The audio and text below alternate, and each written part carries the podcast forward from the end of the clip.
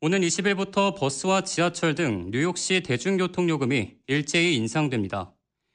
메트로폴리탄 교통공사에 따르면 버스와 전철 등 뉴욕시 대중교통 1회 탑승 기본 요금은 현행 2.75달러에서 2.9달러로 5.5%가 인상됩니다.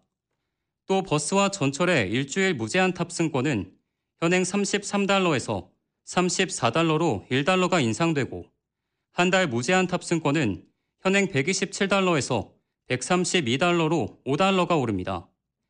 아울러 MTA Express 버스는 기본 요금을 현행 6.75달러에서 7달러로 올리고 7일 탑승권은 현행 62달러에서 64달러로 2달러 인상키로 했습니다.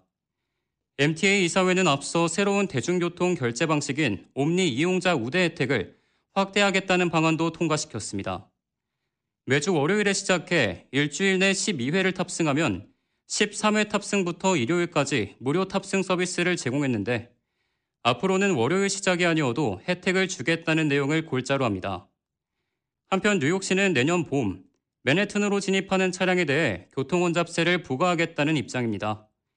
이에 대해 뉴저지주 등 일부 정치인들은 소송을 제기해 이에 대한 잡음이 한동안 지속될 것으로 보입니다.